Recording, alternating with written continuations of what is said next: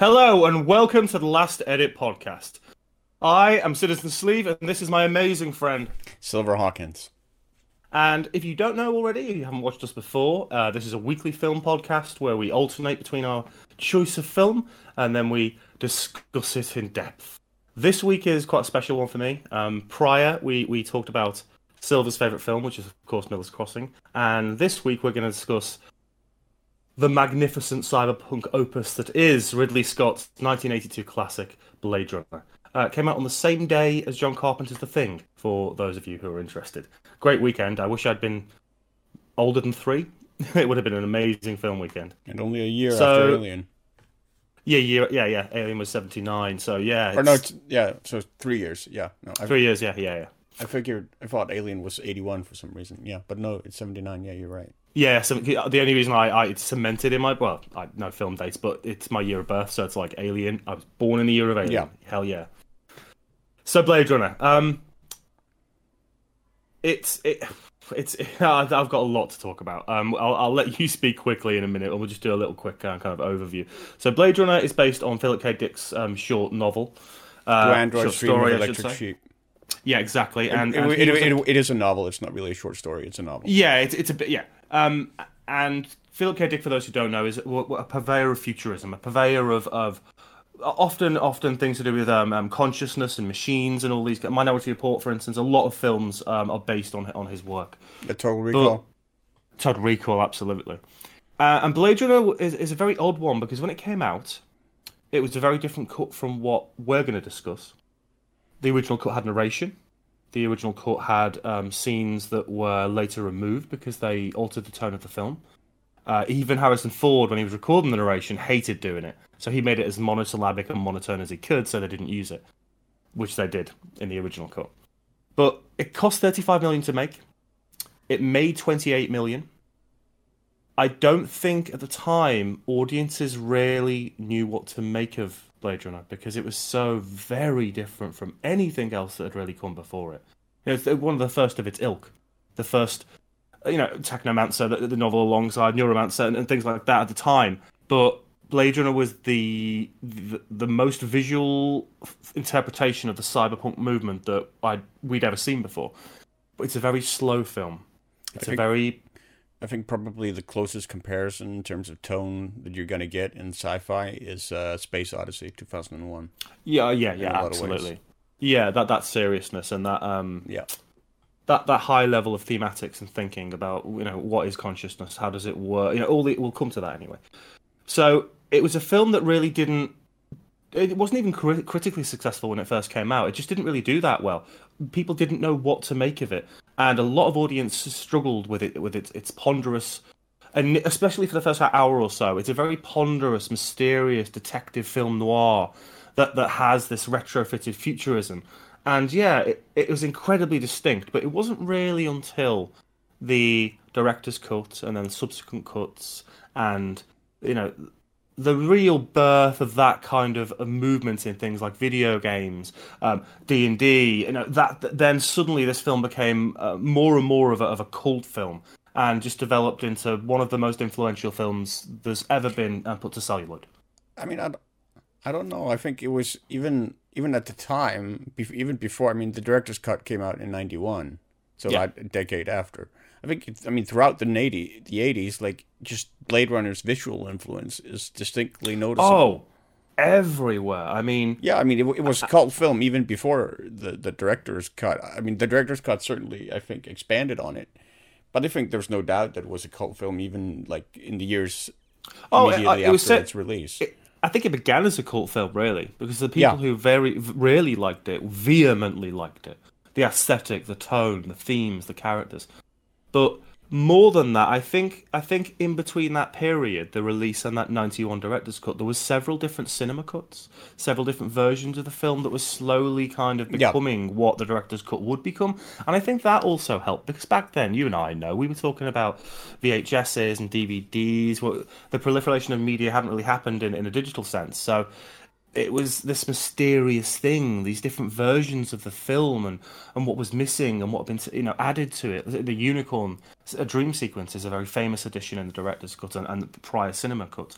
But but the, the removal of not just the narration but the happy ending, which we'll we'll probably come to in a little bit. Just those little differences, and then a lot of overhauling in in some aspects of the structure. But really, at its core, it's it's that same film. It's it, the director's cut just does a, a much better job. Now we'll we'll be talking specifically about the final cut, which is you know what is considered to be the final version of that film. But we both know a bit about Blade Runner, so we'll be referring back to all the different cuts and, and, and things that we think maybe should be in it, shouldn't be in it. So I'm going to stop talking now because I could just do this forever. So Have you read just- the book? Yes. Yeah, yeah. Right. Um, Yeah, a long time ago. We can touch on that as well. Um, cause Yeah, absolutely. Well. Um, but yeah, no. Um, yeah, I mean it's it's one of my favorites as well. Um, like it hits all the right notes for me. Um, it's funny though, like when I wa- rewatched it again for for this podcast, I noticed one thing that, or a couple of things that I haven't really noticed before, where there are a couple of kind of jarring cuts in early on. Like one is um, the way the initial interview um between um I forget what Holden and Leon. No, no, no. I know who you mean. Hol- oh, oh, oh, yes. Sorry, Holden and um and Leon. and Leon. Yeah, yeah. yeah. when uh, Holden is giving him the Voight-Kampff um, in order to determine whether he's a replicant or not. Um, uh, we, we should probably start off with the fact that the film basically takes place in the future, or what was the future at the time, 2019. Um, Which is now here we are. uh, no flying cars, though. Um, no flying cars. No. but um, but yeah, and it's a time where um, humanity has been able to develop um, human-like androids that are so human-like that they can basically pass for humans, and they've ma- mainly been used for slave labor on off-world colonies and such. Work in More ha- human than human. That's work- our motto. Work, work in hazardous environments. Um, and they've uh, basically some of them rebelled, and that's led to a ban on all of uh, all androids on on Earth. And there are like special police units called Blade Runner units that then hunt down these uh, androids that are loose on Earth. Um, And the m- movie's main character, Rick Deckard, uh, played by Harrison Ford, is one of these Blade Runners and he th- is then tasked with um, hunting down a squad of six replicants that that land on Earth. Um, although two of them die off camera, uh, Yeah. and only like four are really in the film. Um, but yeah, the film starts out with uh, with an interview between Ho- Holden, who is also a Blade Runner, interviewing uh, Leon, uh, who is trying to infiltrate the Tyrell Corporation as a new employee and he's giving him like the Voight-Kampff test, which is a test of it's a series of questions as and a machine that then um, measures like pupil dilation and such as as the person being tested answers these questions, and it's designed to um, to measure the evocation emotional responses and such. Um, and uh, the test culminates when Leon shoots Holden, and the the scene where he shoots Holden is edited really weirdly. Um, yeah. I noticed like Yeah. it, it's not really very convincing um, in the way it's it's edited. It's it, it just kind of stands out from the rest of the movie, and There's a, the exact same problem with um, M. Emmet Walsh plays Bryant, and Bryant calls him Yeah. Deckard. We'll get to that. But there's the, the part where he's introducing Deckard to the, to the replicants, and for some reason, there's a bit where he speaks, and the end of a sentence hasn't finished, and a cut happens and cuts to a reaction, and it doesn't quite work.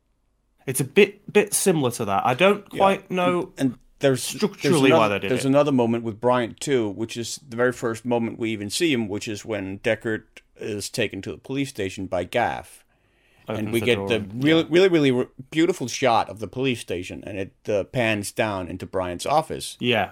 But then there's a cut right before Deckard actually opens the door and steps into the office, Yeah.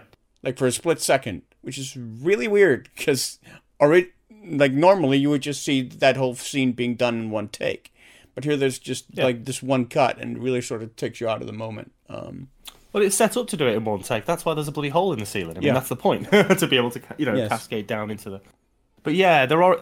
I mean, I have very few criticisms of this film. I, Oh, me I- too. I, but I have the perspective of other people, so we'll certainly talk about things they might not. And, and I think one of them is that there is only early on, really. I, just those few moments where structurally the editing isn't quite right.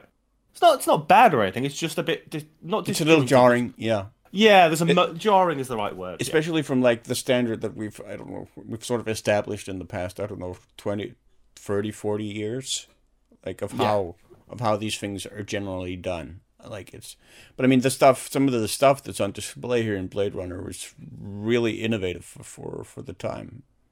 Oh, massive! I mean, let, let us talk about the world and its influence. Um, I mean, straight away we can talk about uh, things have changed now. I mean, I I, I watched um, a, a little documentary about Mr. Robot, the Amazon series, and how that is kind of the new cyberpunk, because in a contemporary sense, because cyberpunk now the notion of it is very different to the way it originated. The origination was advertising billboards everywhere, saturating the landscape. Uh, the, the class system broken down, so the high rises at the very top of the rich and powerful, at the bottom in the slums of the poorest. And the world's kind of moved on from that notion because advertising is now in the palm of our hand permanently. So that, that that's slightly changed. But in terms of technology and aesthetics, wow, this film. Um, the Esper machine is essentially Photoshop before Photoshop this giant mechanical machine that you can zoom into photos and identify bits and pieces. It's, it's, it's almost like the, the physical, technical version of what Photoshop, w- w- way beyond that, obviously, but you know what the origins could have been. The Voight-Kampff machine, this way of identifying human to replicant, and, and you said the, the visual tells, the emotional responses, and how you do that. But then flying cars, uh, the dystopian cities where uh, you know the poverty it d- d- does exist in this way, and things like favelas across the world there's so much of it, not uh, not just even aesthetically, but also in sound. Vange- Vangelis' soundtrack for this is my favorite soundtrack to anything that exists in the world. Yeah, It's- I it's mean just- it's it's the only I think that we've talked about that, but to me it's the only like 80s synthesizer score that still holds up. Uh, Vangelis' score for Blade Runner. Yeah, uh, just that opening. I mean, I remember when I first saw it.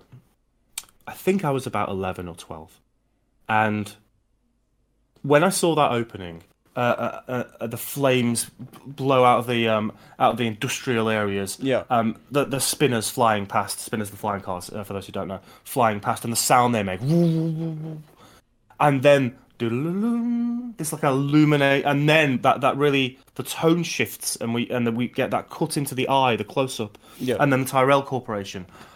I, I'd never seen anything like it, and quite honestly, I, it's not been surpassed. I mean, in terms of like the opening shot, it's up there with the opening shot of Star Wars: A New Hope, where you have the Star Destroyer coming in. Yeah, Like I remember, Tr- truly iconic. I remember, um, like I finally got the chance to see A New Hope in the cinema uh, when back when they launched uh, the special editions. Oh, special in- editions. in what was it 97, 98? Like Yeah, right around there. ninety-seven. Yeah. And I finally got the chance to see it in the movie theater, and I saw it in like the biggest theater here, which is also where I got the chance to see um, Blade Runner's final cut eventually. Um, but yeah, like look, seeing that Star Destroyer come in, like the the vibrations and the vroom, just blew me away. And and Blade Runner's um, like opening shot just does the same thing. It it's they're up there with like with the big, biggest and greatest in, in movie history for sure. Yeah, yeah, definitely, and and to get the cohesion right. I mean, straight up, we have to talk about that this is this is a film that that there was no CGI. It wasn't there was no CGI. Everything is physically produced. The models are so intricate and so well developed and so well lit. That in itself, I mean, it's beautiful. It's just beautiful to look at. That even the blimp, you know, the, the blimp that says "Come to an off-world colony for a chance to begin again," moving across the skyline and then coming back down to, to Deckard outside, ordering noodles. Two, two, four, two. No, fine. I should I should point out though that like that like the visual design of of like the city and and like the cy- cyberpunk aesthetic was not really original to Blade Runner. Like the Br- Blade Runner took Metro- Metropolis. not not even Metro- Metropolis. Like Blade Runner specifically, much like Star Wars did to a to a large extent, took. Um, I, don't know, like seventy or eighty percent of the visual design from a French comic book or a Belgian uh, comic book artist. Um, Yeah, named Mobius, um, or Mobius, uh, who was really f- that the, actually named Shang-Chi, but um, who became really really famous uh, in the seventies. Uh, like he founded like the heavy metal comic book. Um, uh, one of the one of the founders of that, and he just became his, work just became immensely prevalent to where it really sort of infused nearly all science fiction, like the visual concept artists Mm. of, of science fiction at the time, Well, Syd Syd Mead, who was the Yeah, production and- designer on Blade Runner, and Ralph- heavily influenced. and Ra- and Ralph McQuarrie, uh, yeah, concept artist on Star Wars, um, at the time, were both really heavily influenced by by Mobius, like to the point where they even like specific storyboard panels are like just one to one nearly copies Literal of, of comic, comic yeah. book panels from from from Mobius comics. Um,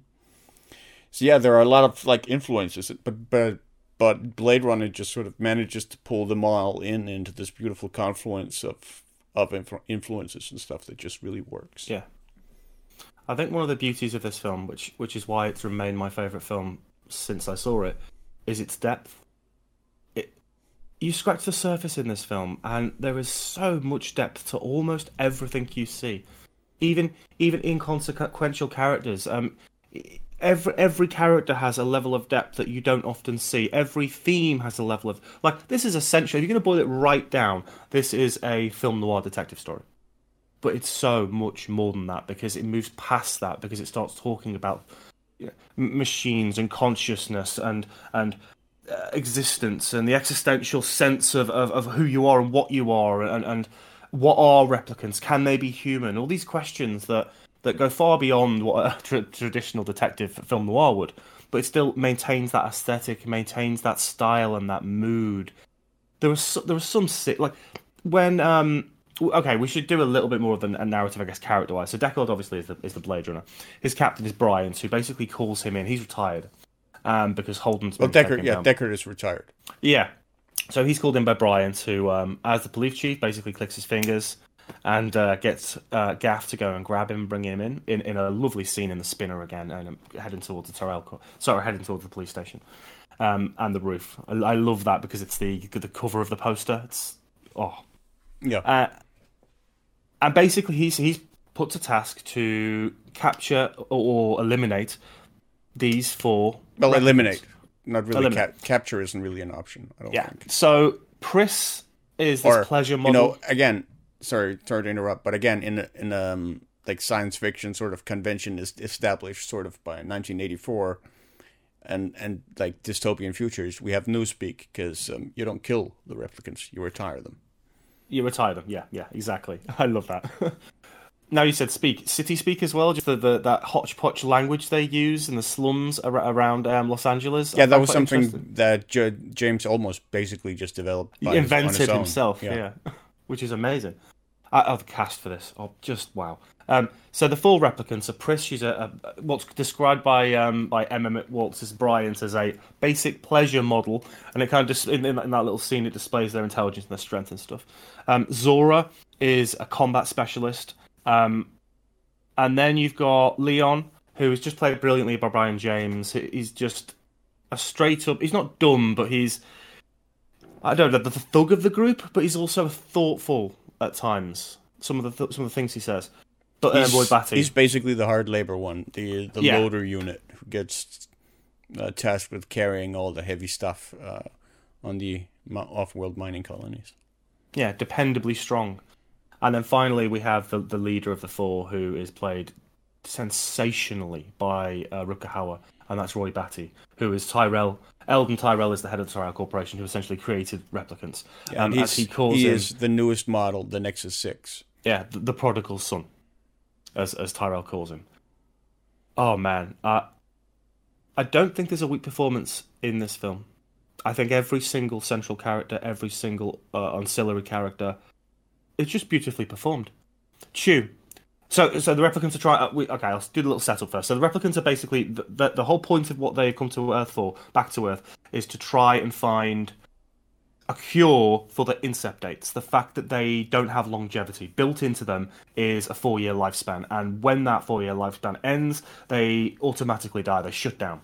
They want to get past that. They want to live. They're starting to develop identities and memories and lives, and they want that to carry on. They they want to live as, as humans do, but they can't find a way to do it. So they try and work their way through people within Tyrell to get to Eldon Tyrell to find out if there's a way they can live longer. And one of the first people they, they go and find is Chew, who is the eye doctor. Eye doctor, um, eye creator.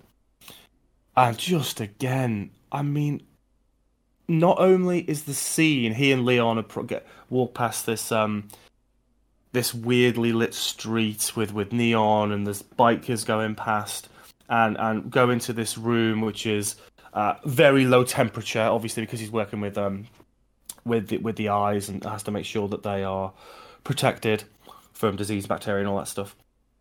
But just the way that Batty and Leon, like Leon wanders the room, picks out the eye from um, what liquid is it? Liquid um, nitrogen or something. Yeah. Very cold. Will freeze your hand and, and break most people. And kind of that, just a little nod to him being a replicant. So Chew then knows. And but I mean, even then, even then, uh, Chew, Chew basically knows even before he does that because yeah. they they go and confront him, and he says, uh, "You're not supposed to be here. It's illegal for you to be here." Like on Earth. Presumably, that, yeah. at least that was my understanding. That he knows in that moment that they're replicants and that replicants shouldn't be on Earth, which is where that line comes from. Yeah, you can't be here. You know, be here. And and his performance as well, just in that little role, is again. I just I, I can't applaud the the performances. Yeah, he's I don't I forget his name. The intricacy. He's, he's, he's, one of the most like pervasively used uh, Chinese American actors.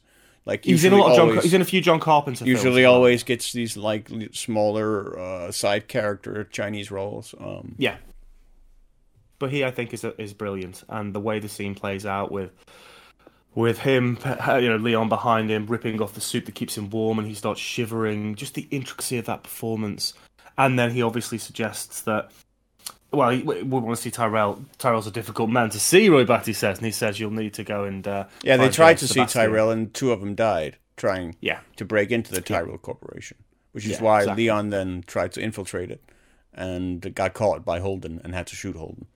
Yeah. And then uh, J.F. Sebastian they have to find, and the whole build up to that is, I also think, is is absolutely wonderful. Yeah, I could, with, I could just gush with Pris. Yeah, yeah. So, so we haven't seen Pris up until this point. Um, Pris is hanging around. Well, in the rain, it's it's hammering down with rain.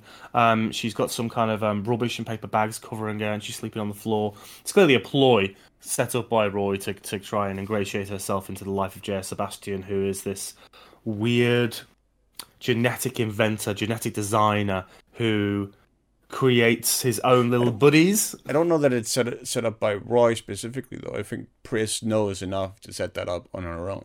Oh yeah, no, I mean like he's obviously told her this is the person that we need yeah, to see. Yeah, and then she, I think you, she goes on yeah, her own initiative. I think yeah. you might have the best you know way to, to, to get to him, whereas if we just turn up, we might not. You know, try different tactics at least. And so he comes home. She wakes up. She smashes his car window. She tells him she he, she's cold and hungry and he invites her in into just this and played by Daryl Hannah, by the way. Uh, play and, and she's amazing as Pris as well. I I, th- I don't think she's been in a better performance, I, I don't, a better role. I think I think this is her best role. I've seen her in a lot think, of very good I stuff. I think the only one that's that comes across as Kill Bill. Well, yeah, Kill Bill, and I mean, really, the only one part I remember her from is um, oh, what's the one with where she's the mermaid? With uh, oh with Tom Hanks. Tom Hanks. A wet, yeah. wet. Yeah. No, splash. No, not wet. Splash. Yeah. There we go. All the water adjectives before we finally find one that really yeah. works. But yeah, splash. Um, I, I, think she's amazing. She's this kind of she's a, she's, she's a femme fatale. She's unhinged, but also very playful. And when later on in the film when she puts on the makeup and she gets properly involved in, in, in fights and stuff. Whoa, she's crazy. She's very crazy.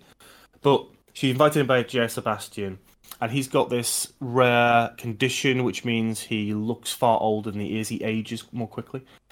And he's created these two mini replicants, I guess, but they're more like low level AIs that wander around his house and bump into things and make cute noises. Yeah, in the I think form what- of like teddy bears and dolls. Yeah, Yeah, and there's that little um, like basically, soldier with the basically just nose. animatronics.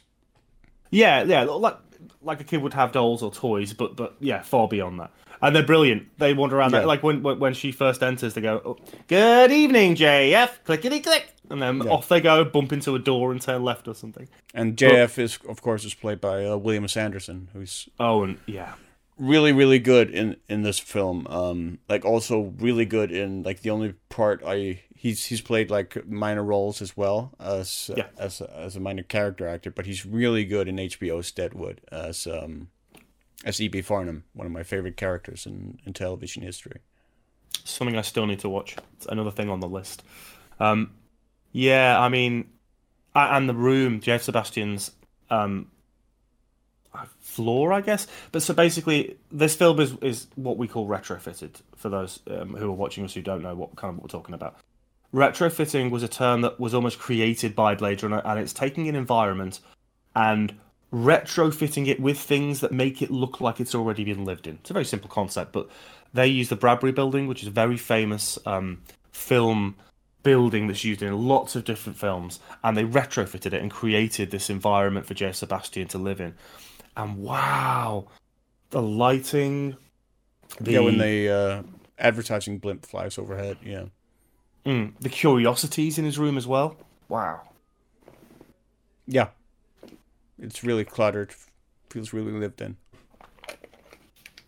Yeah, and there's like life-size dolls, things that are moving, little whirring noises, almost like a an obscure curiosity shop. You know, used to get back in the day. They don't really exist anymore. But you'd go in and see all these crazy, otherworldly things that you you'd never see anywhere yet, um, else. I think that that's just sets him apart as this weird, odd, separate character who's very isolated and invents all these crazy things. So they kind of hit it off, and from there it all starts picking up pace a little bit. Um, I guess we should move on to to Sean Young. Um, that whole scene where she uh, she's played she's called, Rachel, who's this uh, another Nexus Six, and Deckard is sent to Tyrell to see if he can put the machine on it to prove she's a replicant, to see how well the replicant knows it, what it is or doesn't know what it is. And that, for me, is also one of the Well, best. well, really, he scenes. said there to, to see whether the um, the Voight-Kampff will catch a Nexus Six, because that's what they don't know. Is are is the Nexus Nexus Six line now so good that it can actually fool or trick the Voight-Kampff, which is why exactly, yeah. record record goes to Tyrell. Um, And, and that scene where they enter Tyrell's office, the sun is, is, is kind of beaming through, is one of the Yeah, most the beautifully. It, it's so well lit. It's, su- it's such a wonderful atmosphere that's established just through that lighting. And then Tyrell presses the button, and the I don't know the opaque semi digi blinds come down. It's like oh, the music as well is awesome. And they have that little exchange. Do do you like our owl? Is it real? No. Was it expensive? Very. And they sit down. He sets up the machine. Um, I love Eldon Tyrell in this. I just. He's supposed to be God. That's the point. He's supposed to be, you know, the the replicant's idea of God, and the way he speaks about more, more what what is it? Um, more human than human is our mission here. Um, our motto, yeah. our motto, yeah. Just the way he looks, the giant glasses, that he's got this. It's almost like a, a, a Yeah, quiet, because intelligent he- he- authority. it, I mean, he, he uh, Deckard puts Rachel under the test because um, Tyrell says he wants Deckard to give him a false positive before he provides him with Yeah, a real positive. Before he actually provides him with the Nexus Six, he wants him to try it on a human in order to ostensibly give him a false positive. And then um, Deckard puts Rachel under the Voight-Kampff test, and lo and behold, it turns out she's actually a replicant. Only it takes him. Normally, it takes like twenty to thirty questions to catch a replicant, but with a Nexus Six like Rachel, or a, she's she's possibly even a generation beyond Nexus Six. Um, which is something that is sort of mentioned in in 2049, that, yeah. Uh, yeah. the sequel. Um, but yeah, but he puts her on the test, and it where it t- normally takes 20, 30 questions, with Rachel it takes 100 uh, in order to figure out that she's actually a replicant.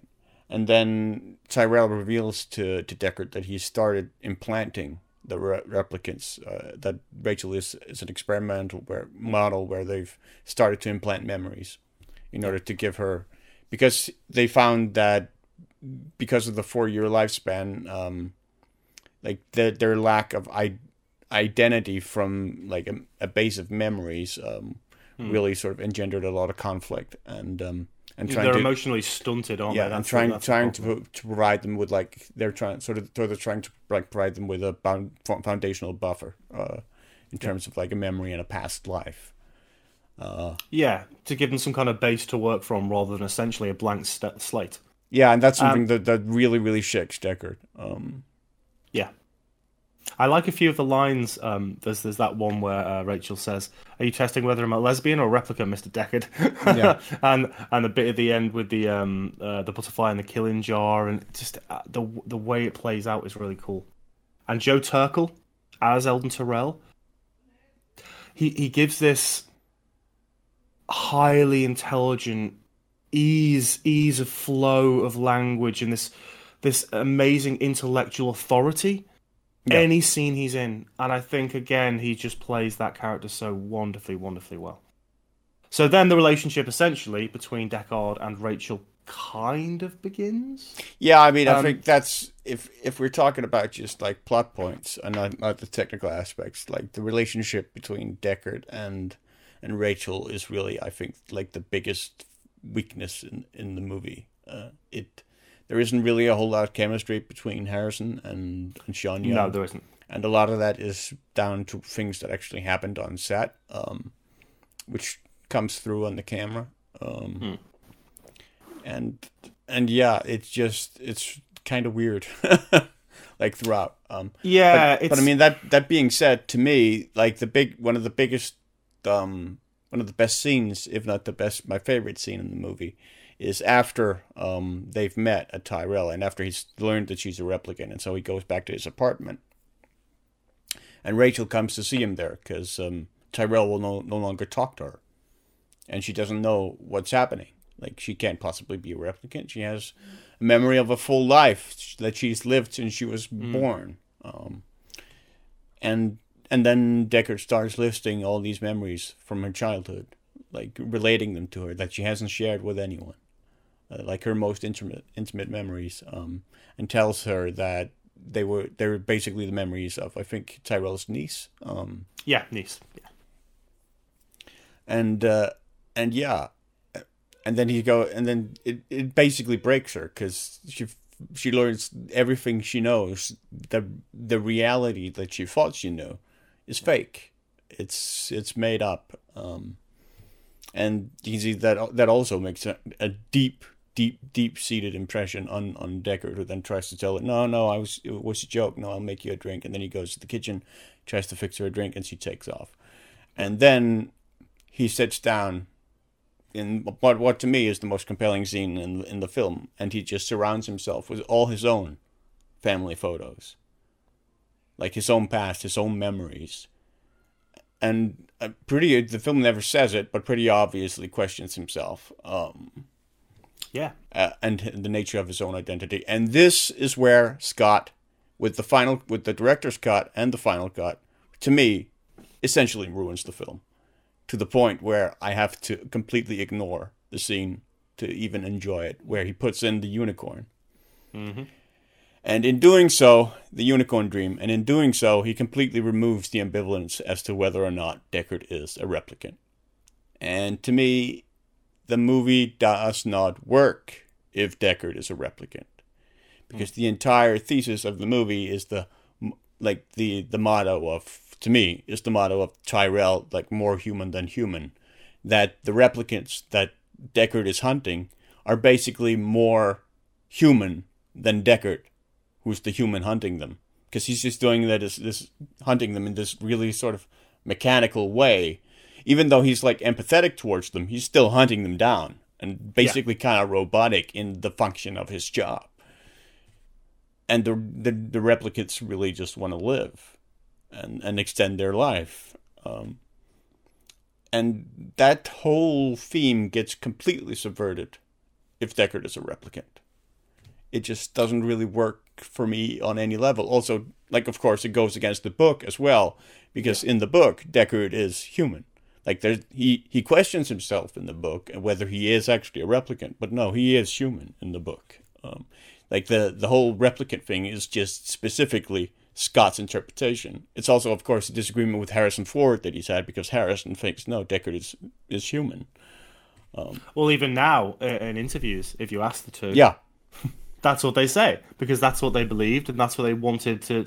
I mean, the part of the problem with the unicorn scene is it's not just that it thematically now tries to at least muddy the water, if not essentially make the assertion that he is a replicant. Well, it does make the assertion because I mean the assertion is brought home by Gaff making the origami yeah, yeah, figure, making the, the origami. But it's the it's again the jarring nature. It's a bit like the ending for the original cut, which didn't fit in aesthetic terms. It didn't fit in in, uh, in audible. It didn't fit in thematic terms. It just seemed tacked on, and that's what the Unicorn Dream feels to me. Yeah, it it's it's basically that. just it's just Scott going, nah, this is what I think. Yeah, yeah, yeah. This this this is a bit from a film I'll make in three years' time called Legend, but I've already started doing the, the bit of the unicorn, so I'll just I'll stick a little bit. Maybe it's product placement, Silver. Maybe. Maybe yeah. we're maybe we're not thinking as cleverly True. as Scott seemed to think he was. But yeah, I, I totally agree. Um, I want to back up a little bit because I want to just talk about the way that he starts unraveling the case and finding the replicants. So after Leon, well, that, that, that that's not even going back because that that is basically that scene where he that scene where he like sits sits at the piano with his memories is where he notices the photograph and he sort of breaks the case, as it were. No, it starts earlier. If you remember, he goes to see Leon's flat.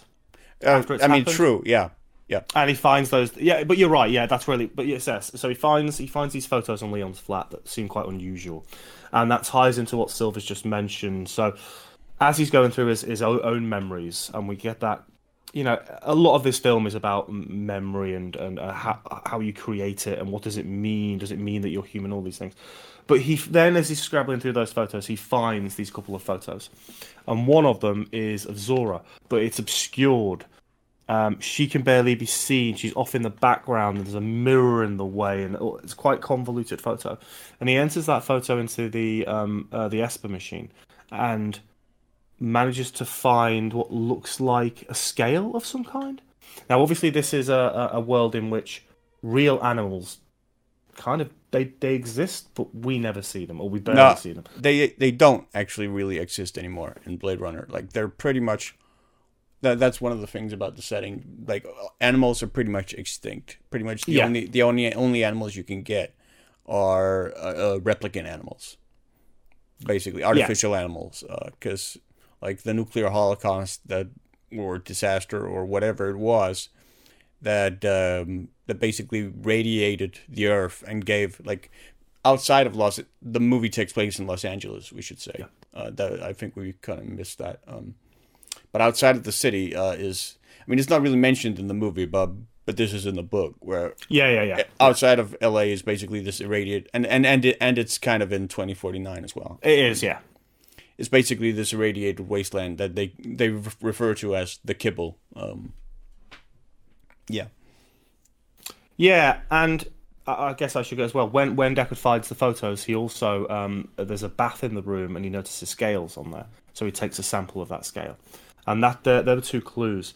So he enters it into the into the Esper machine, and he notices a, a place, and decides that he'll go to Anod- Animoid Row and he'll take the scale and he'll t- he'll try and find out where this what this scale belongs to, what animal, where could it come from, and he finds all these different vendors, and then he ends up going to one particular vendor who's a snake specialist. Stop questioning him, and this basically leads into a bar and to Zhora. But there's a bit before we end up meeting Zhora and that that whole scene, which a very violent scene, a very kind of um, the the pace at that point. I think that's that's the point at which the pace of the film really picks up that it still slows down. It's not like you know John Wick three or something.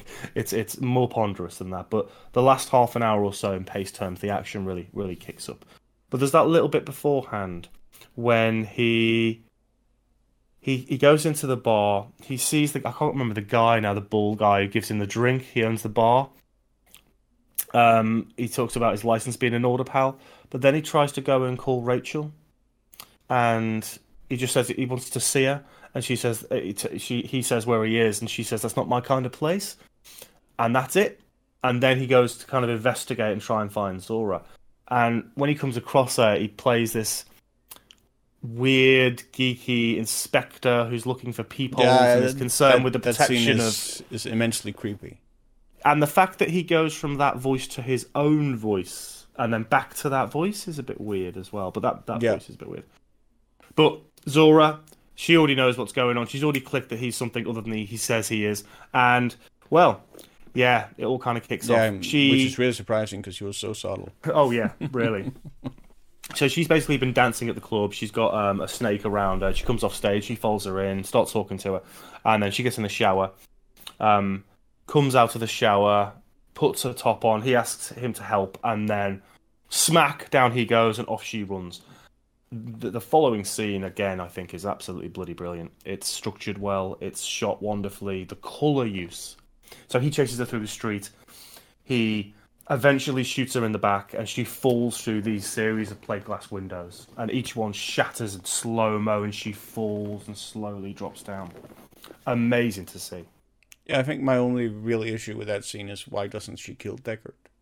Like it's it's mentioned in, in the briefing that she's part of a hit murder squad, um, Zhora, and she just basically knocks him down and then runs off like a scared girl or or whatever, um, like a scared person. Um, it's a bit it's a bit weird that she just doesn't just kill him, but that she just Yeah, well, yeah, you'd think that he would. and Ju- then she away. would just snap it, snap his neck or something. If she, Yeah, you know, she's that strong Yes. and um, of a murder squad. I mean, my god, like what level is murder squad in the? Oh, you don't want to mess with them. It says murder in the title to start with. yeah. So, But yeah, so, she goes down quite easily. Um, and and then um, the the police surround him. He shows his, his Blade Runner badge. They turn her over. They rock her body left and right because her eyes don't move like humans do. So that's to tell that it's it, she's a replicant. Um, and then off he wanders. Uh, and then he comes across Leon in like a little um, alleyway with some bins. And Leon is none too pleased because Zhora was the replicant. That you know they were together. That's the insinuation. Um, with Yeah. her with the bath and stuff in the beginning. And again, he has some amazing limes. Uh, have you ever had an itch you can't scratch? And then time to die. And just as Leon is about to just squish Deckard's head, Rachel turns up behind him and shoots him in the head. yeah. I mean, it does. Uh, no, sorry, go on. Oh, I was just going to say, I, I should mention that Leon has beaten the living hell out of Deckard up to this point. Yeah, and that's slamming him against that is that is walls a, and- that is a running motif in the film because Yeah. Deckard basically gets beat up by everyone. He gets kind of beat up by Zhora, he gets beat up by Leon, and he gets beat up by uh, Pris, and he gets Chris beat as up well, yeah. By yeah, pretty much all of the replicants beat him up. Um, which also so, kind of goes a little bit against the whole like Deckard is a replicant thing. I think to an extent. Um, Well, he's not strong enough. He, you know, but it, clearly. but, but he could. I mean, he could be designed to be weaker than than not because he's designed to be a more human replicant. Maybe would be the yeah, mm, But and and this was a question that all of us thought played with until 2049. I mean, we all knew it really, but it's it's something that's been there for a lot because that's the main question people came out of this film with. It wasn't what I came out with, but a lot of people have said to me that's the what they think the crux of the film is is replica is Deckard a replicant. It's not that at all. There's so many more important things going on than whether a character who's got a unicorn mean, dream is. the, I mean, the question of whether Deckard is a replicant or not is, I mean, it, it it is one of the central tenets of the film because it goes to the central tenet of what is life. Because Yeah, you can't be yeah. sure, when you're at the point where you can't be sure if you are artificial or not, isn't artificial life life? But that's the problem, as you said. I think because the unicorn dream is inserted. Yeah, It's so heavy-handed. It, it removes that uncertainty. Because Yeah, then, and and and then that's he's just the a beauty replicant, of and he's just just like the other four. Yeah, yeah, yeah, and then then also the audience has no like human like gateway or Yeah. Then of- they're maybe a bit uneasy about who do I. Yeah. know, is this the human character to lean on? Is it not? So, Zhora's down, Leon is down, and now we start seeing a little bit more of, of Pris and Roy. Uh, Roy turns up at JF Sebastian's house. Um, I think uh, Pris says something. I've got a friend who wants to meet you, and it, it's it's weird because he he still sees them as machine people. So he asks them to sh- show him something cool, show him something different, and um, I think Roy Batty says we're not machines, we're physical. I think therefore I am, Pris says. And he walks over, I think Pris actually is, he walks over to a boiling egg in boiling hot water and just lifts the egg out and throws it to JF and he goes, ah! He's quite a goofy character in some ways because he's such a mad, crazy designer. And in the end, Roy And he's very childlike. Yeah, He is, yeah, yeah, absolutely. Um, and Roy comes across a chess game and starts talking to him about it and realizes it's a chess game played between himself and Tyrell. And that he's only Well, between Tyrell once. JF and Tyrell, JF yeah. and Tyrell, yeah. And so Roy Batty sees this as an opportunity, a way in to see Tyrell. And so he, it's JF kind of because obviously Roy's really insisting now, and JF calls up Tyrell to tell him a move. They're, they've gone to the corporation. They're in the lift, and he, calls him on the intercom and says he um, a, specific chess move. And Tyrell goes over to the board very casually and goes, "You better come off, Sebastian." and then we get one of the most iconic scenes in the film. Yeah, uh, Roy Batty meets his father. there's a bit when they, they, they talk first. Obviously, he knows he knows that Roy Batty has been coming here. He, he wonders why it's taken him so long. But there's a bit where they start talking about the incept dates and is there any way to change it? And you see Batty's demeanor change, like God has betrayed him, like his creators betrayed him, and betrayed Pris and betrayed his people. And the moment when he takes his his father, you know, God, in his hands and kisses him, and then squeezes the life out of him, and the way that the lighting is in the room, and the intensity of Roy Batty's performance in his eyes. Oh man, oh, and then the kind of crunch that you hear, and he just lets him drop, and the music goes dum dum. Oh, I just. I, it's it's a film that gives me goosebumps just talking about it, certain parts of it. Yeah. And that and that that's one of those moments, you know, that the the prodigal son, the Jesus figure, the Messiah, kills his father, kills the Creator. Uh, very profound moment in the film. Yeah, absolutely. And then unfortunately, um, J JF, um, I mean, it's it's implied that he that he pays, right? Uh, Yeah. that they kill him. Uh, Yeah. like it's also implied that they kill Chew, even though we never see it. Um, I absolutely think that happened. Yeah, it's it's definitely implied. I think. I think maybe they just wanted to save some. Maybe it was budget as well, they didn't want or even the rating. I mean, I mean, it, two- it's also not necessary. It's not important. It's it's not. plot, It's not at all. It's, it's Um, not that type of film. It doesn't need it. Yeah, and, and often violence like that. We've talked about Reservoir Dogs before in the Mr. Blonde ear cutting off sequence that you see nothing of. Often implied violence is far more effective than real violence because you seeing violence often takes Yeah. away from what your own imagination can construct in that space. So then the kind of the, the, the last portion of the film starts starts kicking in. Uh Deckard now needs to find Pris and needs to find Roy Batty he's kind of tracked down JF Sebastian's um, um, home, and when he first enters, obviously the, the two small characters do their little intro first, clickety click, and then walk off again. And he walks into this, JF Sebastian's main room, again with the creepy dolls and the weird, um, the weird bits and pieces dotted around that look very otherworldly and different. And Pris has just stood still like a mannequin with a veil across her, painted in white.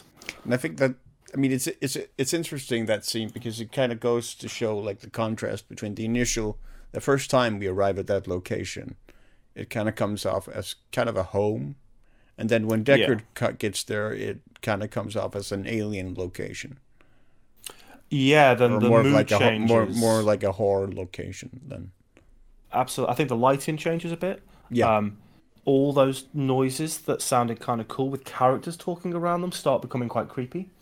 And And obviously, it's not just the fact that Pris is stood still like a mannequin. The whole point, I think, of Ridley Scott's um, of that scene is to suggest that we often think of AI like a mannequin, like an unreal thing, you know, that, that play on that notion. And then, of course, Pris decides, yeah, we're going to kick off. And that fight is crazy. Absolutely. Yeah. She's back flipping across the room, screaming, jumping in the air, landing on Deckard's shoulders, kind of throttling the life out of him with her thighs. And he just spends like five minutes trying to whack her into any solid surface or wall he can find. Finally, of course, he, he takes her down and he shoots her a few times, and she very violently thrashes on the floor until she, she's finally dead. Uh, her tongue um, um, sticks out a bit, and that's important in, in a minute. um, and then he basically has to wait because Roy Batty is there. He's he's he know he's on his way. So he goes off to another room. He starts searching around, and Roy Batty at this point has found Pris. Is obviously incredibly upset. Um, kisses her one last time, and obviously at this point, after especially after the conversa- conversation with Tyrell, the murder of Tyrell, um, he knows he's going to die soon. They, they're almost at the end of the four years. Yep. So they kind of come across each other, and he's in one room and Deckard's in another room, and he's trying to shoot him and he misses, and Roy Batty basically smacks his head through the wall, uh, makes a comment, grabs his arm, pulls the arm through, breaks his fingers, gives him his gun back, and then says, "Right, it's kind of uh, it's time to go at it."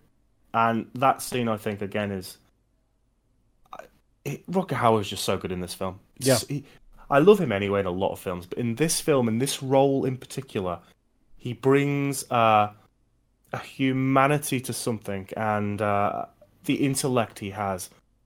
Ah, just you know his love for Pris, and then the way the film ends. He's sublime. He's absolutely sublime. Yeah, I mean, I think it's time to talk about the ending. Uh, up on the roof where they confront each other, um, where um, Deckard basically tries to chase um, chase after uh, Batty, and uh, uh, Batty jumps off a roof uh, onto another roof. Uh, Deckard tries the same, but he doesn't succeed, and so um, Batty grabs him and actually saves his life. Uh, and that, I want to tell you, Ridley, you know, I appreciate you as a filmmaker, but that doesn't work if Deckard is a replicant. Yeah, absolutely. Because the whole point that of that little contradiction. The whole point of that is the replicant decides to save the human. The human wanted to kill the replicant. More human than human. Yeah. To me, um, and that completely that's I, that's I that's com- completely gone if De- if Deckard is a replicant. Um, yeah. So, but yeah, I mean that, and then and then they just sit together. He pulls Deckard up onto the roof, and they just sit, and he talks about all the things he's seen uh, in the improvised monologue that that Rutger Hauer came up with. Um, like in part, like some of it is that he's incorporated lines and built in that that were there yeah. in the script. So it's not like it's completely 100% Rutger Hauer, but it's basically that he takes all this stuff and works it together into basically an original monologue that's that basically relates um, uh, Batty's experiences uh, off world, the things he's seen, and how all of this is going to disappear when he dies. Um, it's going to be like he never existed. And that that monologue is it's beautiful. Yes, it sea, is. C-beams dancing um, in Tannhauser Gate, and uh, like tears, memories like tears in rain will be lost in time. I, oh, yeah, and it, it makes my heart ache listening to because it. it because it's it's a compelling uh, um, commentary on on the humanity's greatest fear, which is our own mortality, and the concept that um, everything in our lives is actually finite, um, which you know is both sort of terrifying and beautiful uh, at the same time. And of course, he's holding the the white dove as well. Yeah, and, and that uh, that that that was one of the scenes I was the most grateful for. Got changed in in the final cut because in in the older cuts, even the director's cut, like the the cut when he releases the dove is so jarring because you have this. It's this. It's at night. Rain is pouring, it's it's really sort of Hands seedy. into- and then then you get the cut to the dove that flies off, and it's like in this industrial location, and it's com- clear blue sky. Yeah, that the dove yeah. dove flies off into. That was the Yeah, old. it's like uh, everything is suddenly. yeah. Well, it's it's exactly the same problem again as the original opening to the original cut. They get in that car and it's like, uh, what, what's happened? Why why is it sunny? What why? It looks like you're driving to a beach. What the hell has happened to the irradiated wasteland that was supposed to be beyond this place? Yeah. But yeah. That those little shifts in tone, I think, uh, uh, were definitely problematic at the time. But yeah, it's a bit less so now. Flying off into the sun. Yeah. Well, I just uh, there's so there's so many wonderful elements about this film. I mean, as we've mentioned, there are a few inconsistencies here and there, and, and there are a few problems. The main one is the unicorn dream. I just don't think it was necessary. I think if you leave that less tangible, then it becomes even more of an interesting talking point. Even though it's really Absolutely. count, even though it's really counter throughout the film. You know, ma- making it so overt is is is a mistake. But apart from that, I mean, I, I don't think there's there are films there are certainly films that are incredibly influential and this is up there with and maybe beyond a lot of them jaws exceptionally influential film star wars exceptionally influential if you go back to french nouvelle uh, vague you know jules Agim in the techniques it used very we can go back about both birth of a nation Citizen but- Kane.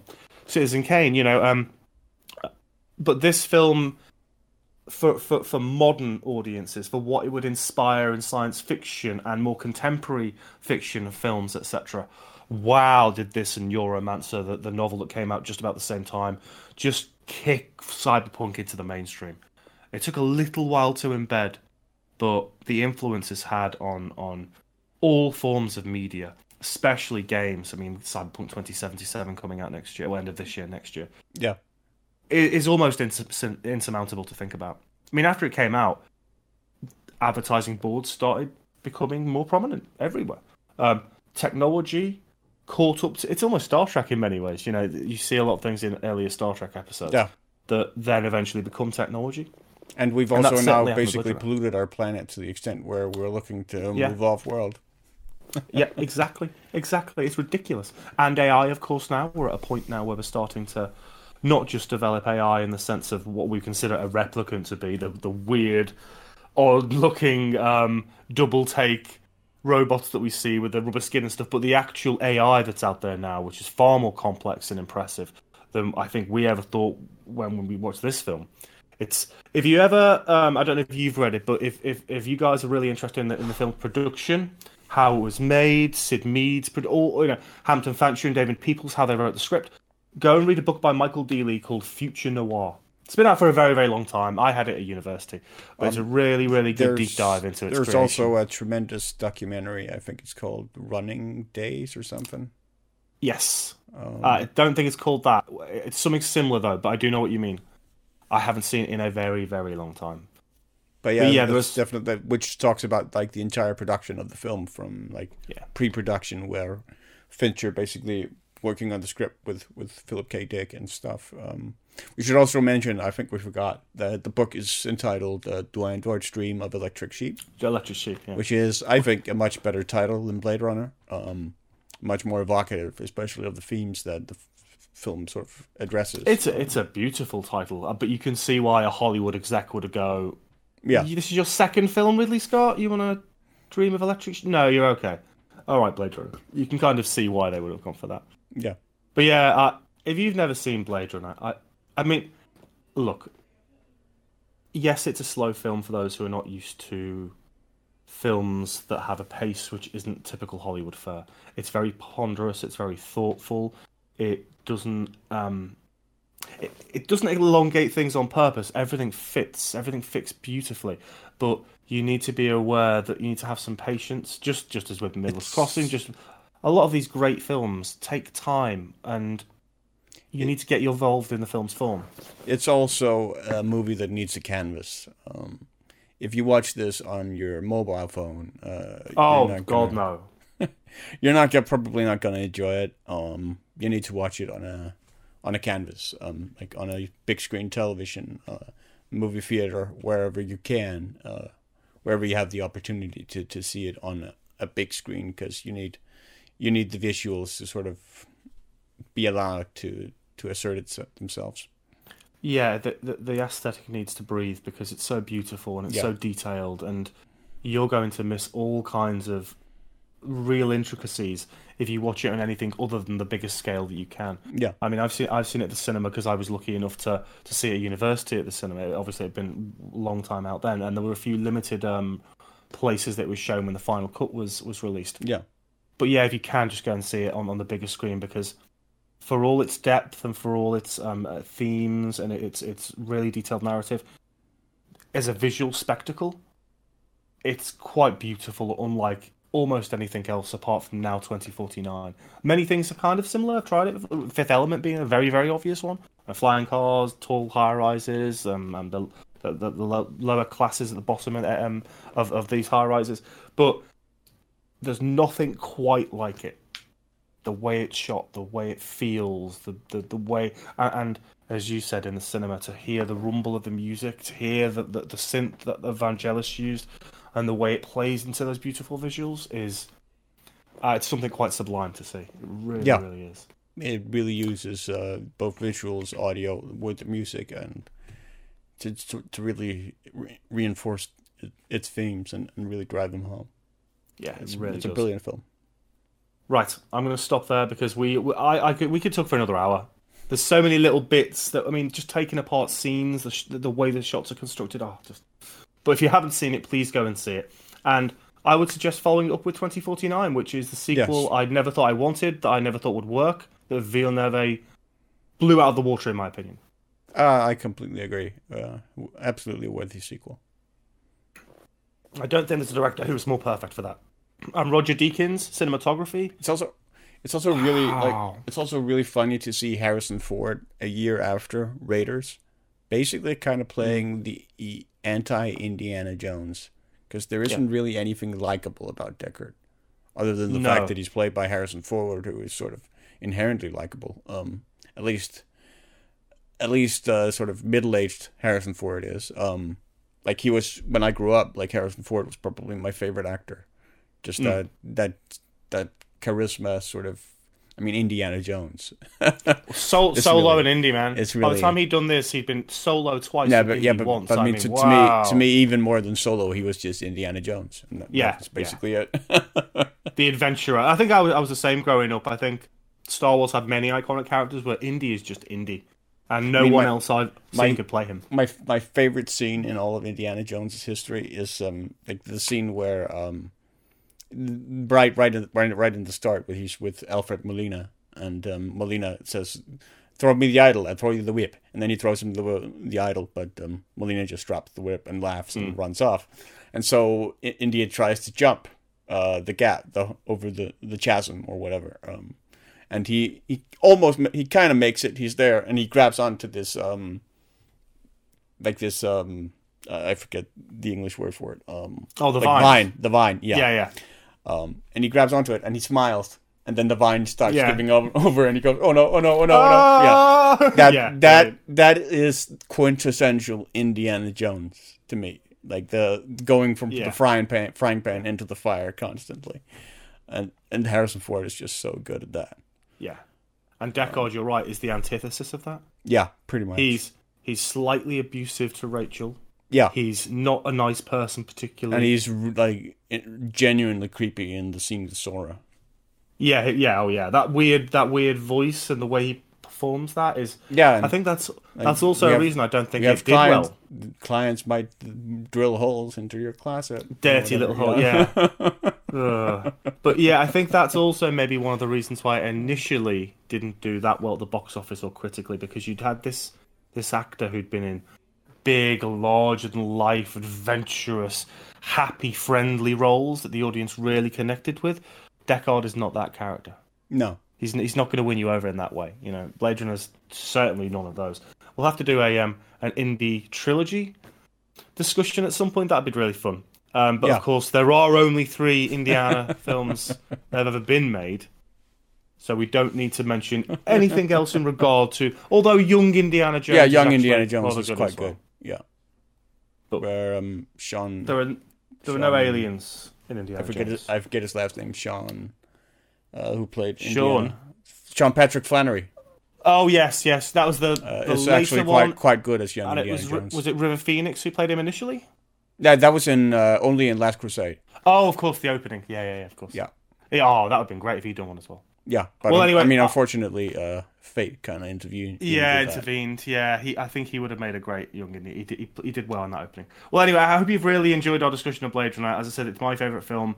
Uh, it's never not been my favorite film. The moment I saw it, nothing has ever. There are films that come close, but nothing has ever surpassed it in my eyes. And I think at this age now, it's so ingrained. I've seen Blade Runner over a hundred times. I might have seen it 150 times. I watch it so many times a year. I probably haven't seen quite that many. I've seen it like 15 or 16, but I know it by heart, by heart by now. Yeah, I, I don't know what it is. I get mildly obsessed. Like when 29 came out, uh, uh, I basically watched that for two weeks solid, at least once a day. I just, I, I, I, it felt like I was a film student again because I don't really do that anymore because I haven't got the time. But when I was a film student and then into, into my 20s, I became very obsessed by certain films. I had Right. to watch them and watch them and watch them and watch them. Blade Runner was the kind of the, the, the, the originator of that, and it's never stopped. So yeah, I watch it a ton all the bloody time. But if you haven't seen it, I implore you to go and see it. It's one of the best films ever made. It's the best cyberpunk film ever made.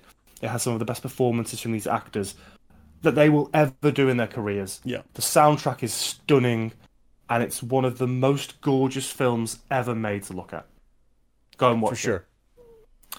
Now, I have no idea what we're going to watch next week because you haven't. You, you mentioned a few different things. I think there was Yeah. one thing you mentioned, but what have you decided then for next week? I think I've actually sort of gone with trying something completely different. Um, Okay. and actually going for a movie that I haven't actually seen, but Ooh, I've okay. always wanted to see it. Um, uh, I've wanted to see it for 20 years, um, which is Mike Leigh's Topsy Turvy. I've just Wow. Okay. never had the like the uh, option or possibility of watching it because I could never find it. I could never track it down anywhere. Um, yeah, it's basically the story of Gilbert and Sullivan. Um, Yeah. uh, British, basically opera, popular opera um, s- writers and and conductors uh, who were very good at what they did.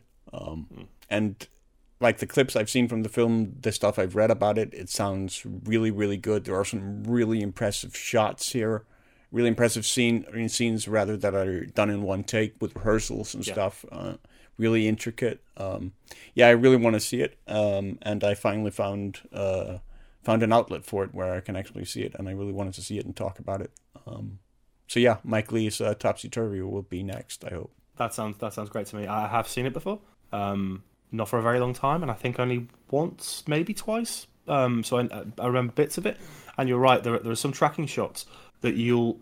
My mind automatically, when I first saw it, went to Goodfellas. Right. Yeah. They're not quite the same. They're not quite the same. Like when Um, Ray Liotta steps into the club. Yeah.